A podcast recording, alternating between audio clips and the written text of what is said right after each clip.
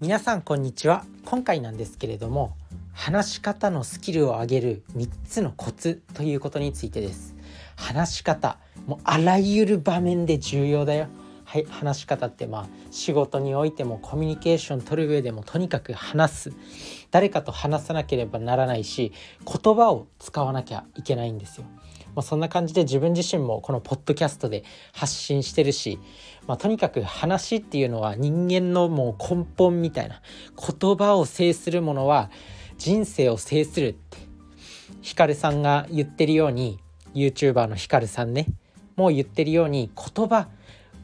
話し方これを極めることさえできればもう人生勝ちですね。なのでその話し方をたった3つのコツでもう爆上げする方法ですね。まあコツ。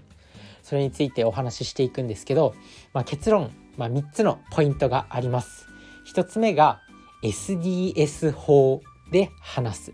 で2つ目が自分の中に答えを持つ。で3つ目っていうのが情熱ですね。それそれぞれ解説していきたいと思います。まず1つ目の SDS 法っていうことなんですけどまあこれ大抵の人ならねもうすでに聞いたことはあると思います。まあ、結論から話してでその結論を喋った後にその中の詳細みたいなディテールですねサマリーディテールサマリーの略が、まあ、SDS 法って呼ばれるものなんですけど、まあ、この形式で話すこの話し方トークの型、まあ、話し方にもやっぱ型っていうものが存在するし何かをね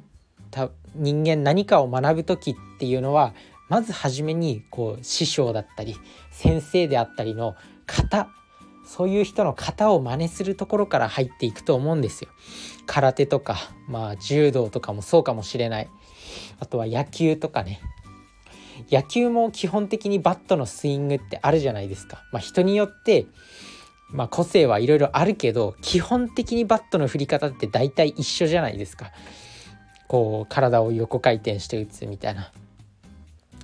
よほどの変なバットの振り方してる人なんて、まあ、プロ野球選手にいないわけなんですよ。まあ、そんな感じで話し方にもやっぱり型があるんですね。で最初にこう結論を話してその中の詳細を話して最後また結論でまとめるということですね。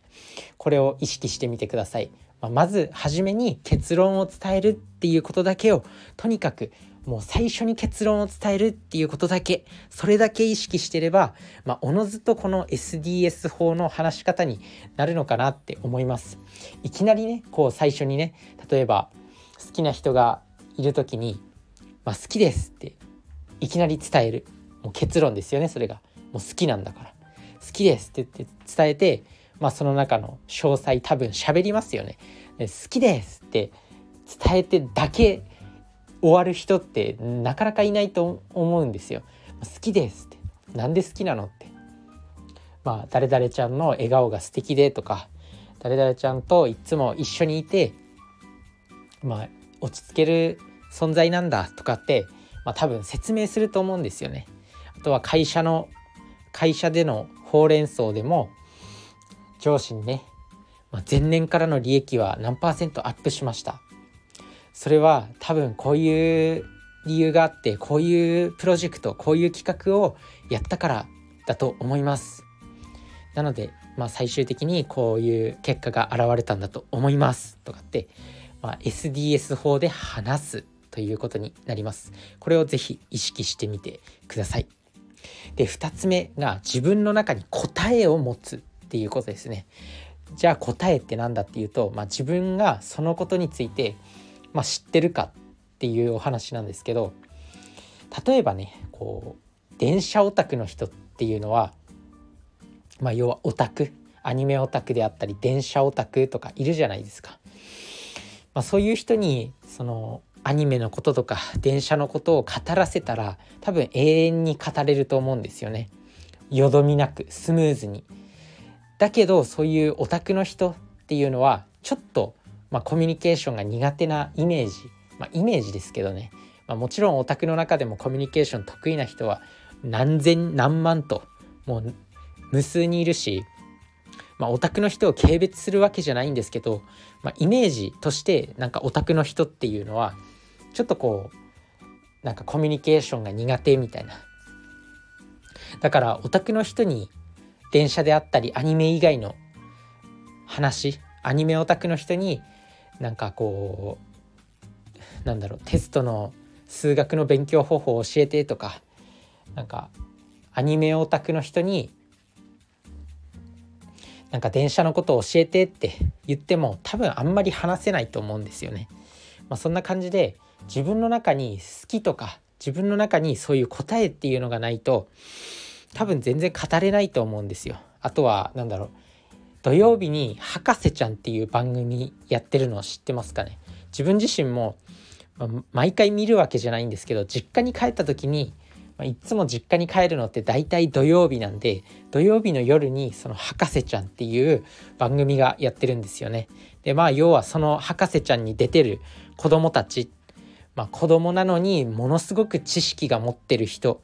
ものすごく知識を持ってる人っていうのがその博士ちゃんっていう番組に出てるんですけど、まあ、その博士ちゃん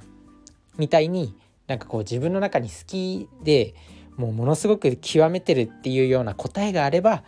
そのことについて何分でも語れる。よどみなく語れるっていうことです。なので自分の中に答えを持ちましょう。でこの答えを持つためにはどうすればいいんだっていうと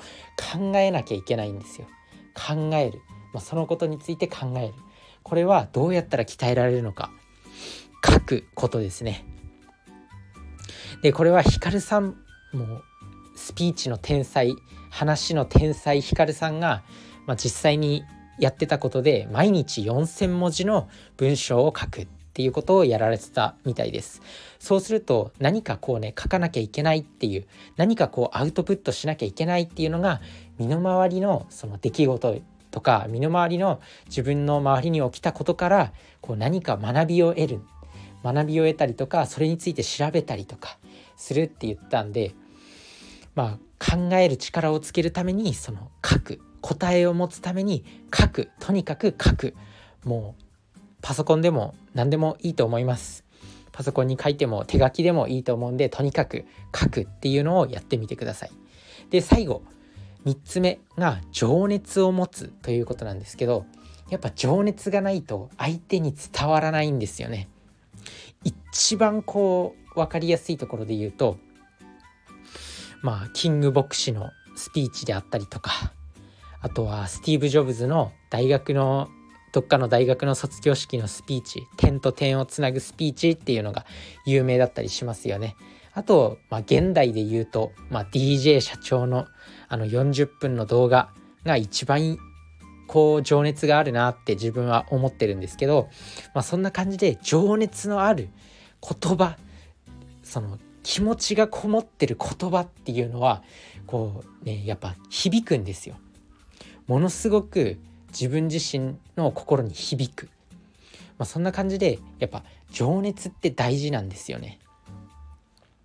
話に情熱がないとあこの人本気で伝えようと思ってないのかなとかこの人全然なんかやる気なさそうだなみたいな感じに思われてしまって、まあ、話の内容的には素晴らしいのに相手に全然伝わらないっていうことになってしまうんですよ。でまあ情熱のある話し方をすると相手も動かすことができる、まあ、DJ 社長のあの40分の動画を見てで人生変わりましたっていう人も何人もいると思うんですよね。そのぐらい情熱っていうのは相手に伝わるだけじゃなくて相手の行動まで変えてしまうんですよね。なのでとにかく情熱を持つ。まあ情熱を持つためにはやっぱ自分がそのことが本気で好きか本気で取り組んでいるかっていうところになると思うんですけど、まあ、自分自身もねこの今話し方の技術をつけるために、まあ、3つのコツって言って解説してるんですけどもうとにかく話し方自分自身も普段からめちゃくちゃこう鍛えてるというかトレーニング中なんですよ。だからこそめちゃくちゃ伝えたい。この話し方でどれほど人生が変わるか。自分自身もこのポッドキャストをね最初は何気なく始めたよちょっと自分も何か挑戦したいと思って始めた。けれど全然話し方うまくならないなとかって最初思ってたんですけどだんだんとねもう毎日毎日続けてるとまあどんぐらい撮ったぐらいかなポッドキャスト。どんぐらい撮ってからだろう、まあ、100本200本ぐらい撮ってからだんだんと会社でも話し方うまいねとかまあ自分自身にもこう自信がついてきた。周りからも言われるようになってきたし自分自身にもこう自信がついてきたっていうのがあるんでまあ本当に話し方に関してめちゃくちゃ情熱持ってます。なので最後この情熱が相手を動かすよっていうことです。なのでまあ今回の話をまとめると、まあ、話し方の話し方を鍛える話し方をうまくする3つのコツっていうのはまず SDS 法で話す2つ目っていうのが自分の中に答えを持つまあ、これは毎日文章を書くことによって鍛えられます。で、最後3つ目っていうのが情熱を持つ。是非今日から意識してみてください。まあ今からかな。今から意識してみてください。それじゃあね、バイバーイ。